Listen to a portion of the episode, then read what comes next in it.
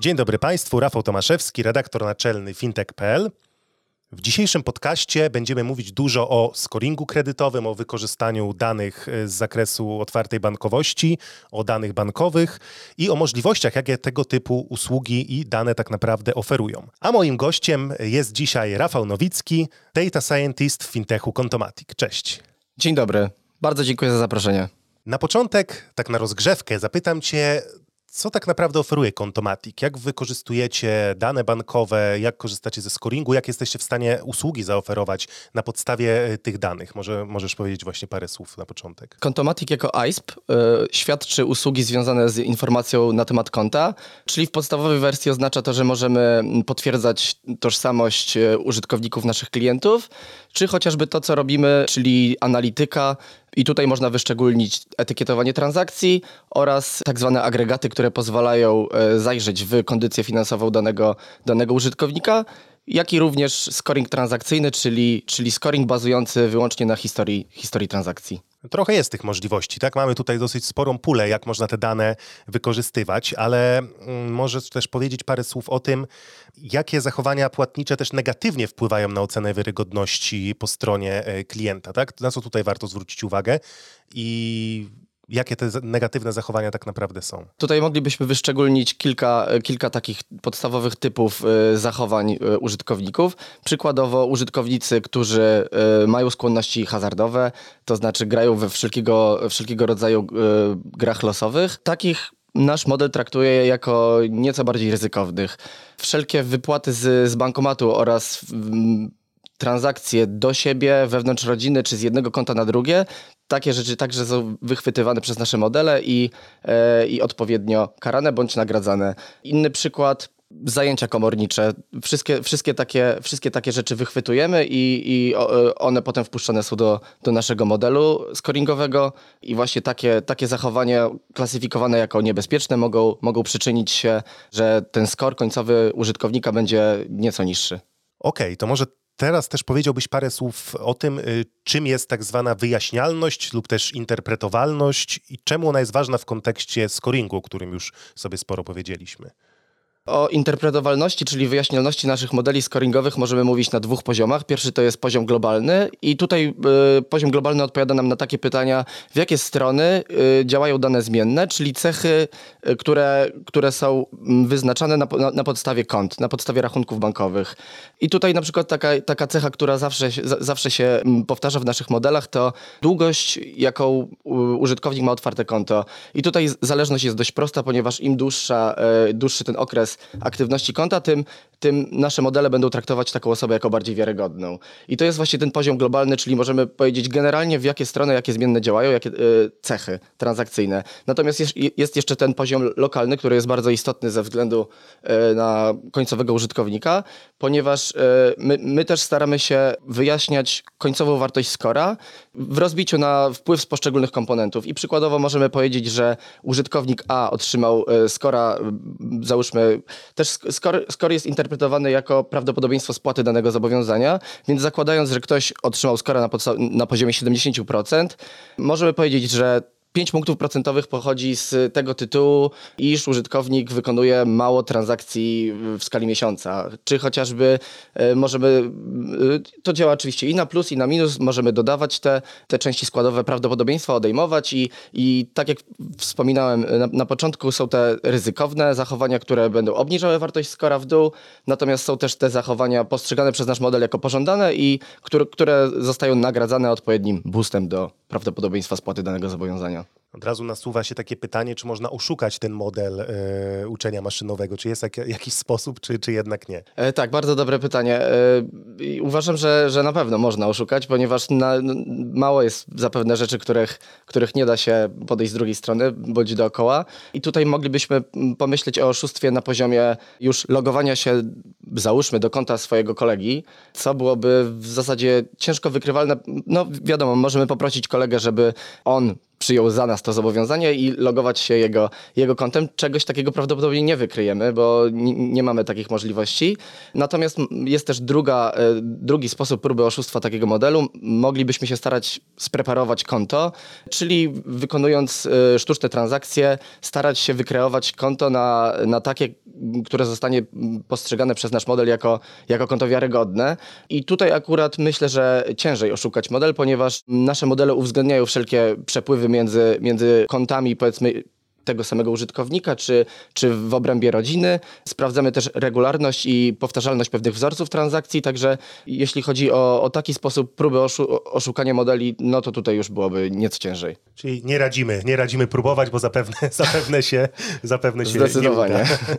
Też możemy powie- porozmawiać troszkę o tym, bo co już zapowiedziałem we wstępie, o samych właśnie danych bankowych i o tym, ile można wyciągnąć tak naprawdę z takich informacji. Bo to nie jest tylko informacja, ile mamy pieniędzy na koncie, to jest dużo, dużo, dużo więcej. I czy istnieje tak naprawdę, i jeśli istnieje, to gdzie jest ten sufit y, skuteczności takiego modelu scoringowego, który jest oparty właśnie na tych bankowych danych? Więc rzeczywiście skąd można wyciągnąć bardzo dużo i coraz więcej? Kontomatik oferuje tak zwane etykietowanie transakcji, dzięki, któ- dzięki czemu możemy analizować kategorie przychodowe czy wydatkowe danego użytkownika. No i tutaj tych, tych etykiet, które, które Kontomatik nadaje transakcjom, jest w zależności od rynku około od sześćdziesiąt do siedemdziesięciu, a nawet więcej. Także, także tych poszczególnych tak zwanych hashtagów może bankowości, ponieważ te etykiety można traktować nieco jako hasztagi, czyli każda transakcja może posiadać wiele hashtagów. Możemy je analizować i wyciągać odpowiednie informacje. Przykładowo możemy sprawdzić, jakie subskrypcje streamingowe człowiek posiada, czy ktoś ma dzieci, czy ktoś inwestuje w edukację swoich dzieci, czy może gra w lotto oraz inne, inne gry losowe. Także tych informacji, które możemy wyciągnąć z konta, jest bardzo dużo. I wraz z przyrostem kolejnych, z rozwojem kolejnych etykiet możemy wychwytywać coraz więcej zjawisk i nadawać im odpowiednią flagę. Co do drugiej części pytania, jaki jest sufit, jakie, jakie są maksymalne możliwości rozwiązań scoringowych bazujących na historii transakcji, to wydaje mi się, że to jest pytanie otwarte.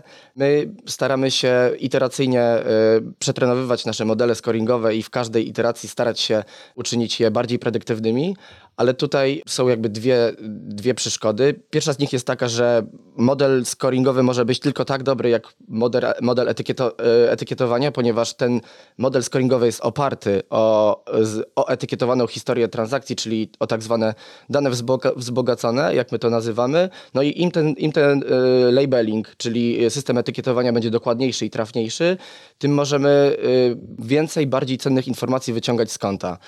Natomiast drugi, druga rzecz to same cechy transakcyjne i, i to jak, jak one są predyktywne, ponieważ no, tak jak wspomniałem, informacji, które możemy wyciągnąć z konta, jest naprawdę bardzo, bardzo dużo. O tyle bardzo ciężko jest scharakteryzować użytkownika od A do Z, wykorzystując tylko i wyłącznie jego, jego konta bankowe. My raczej jako Kontomatik staramy się zachęcać naszych klientów do używania naszego scoringu jako jeden z komponentów w procesie pożyczkowym, czyli innymi słowy, jako jeden z wielu czynników składających się na końcowy, końcową wartość szacunku ryzyka. A w jaki sposób te rozwiązania z zakresu otwartej bankowości przyczyniają się też do redukcji kosztów transakcyjnych? Jak to wygląda tutaj w tym, w tym aspekcie? Przede wszystkim dzięki Kontomatikowi nasi klienci są w stanie optymalizować swoje procesy pożyczkowe i tutaj myślę, że automatyzacja to jest słowo klucz, ponieważ dzięki Kontomatikowi nasi klienci są w stanie weryfikować tożsamość swoich użytkowników w zaledwie kilkanaście sekund, przeciętnie rzecz biorąc. Także Te, ten, ten komponent, który pozwala się zautomatyzować, jest, wydaje mi się, bardzo cenny w kontekście sprawności i efektywności procesu pożyczkowego.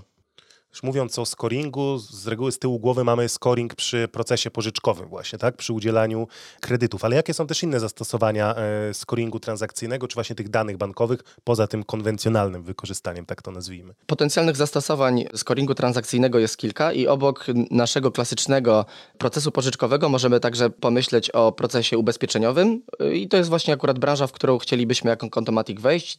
Pierwsze próby już zostały podjęte. Wyglądają one dość obiecująco, a, a chodzi o to, żeby wykorzystywać dane zawarte w, na kontach bankowych w modelowaniu prawdopodobieństwa w branży ubezpieczeniowej. Oznacza to mniej więcej tyle, że nasze modele, wyznaczając prawdopodobieństwo zaistnienia jakiegoś wydarzenia związanego z daną polisą, na podstawie tego ubezpieczyciel jest w stanie zaproponować odpowiednio niższą, niższą składkę ubezpieczeniową.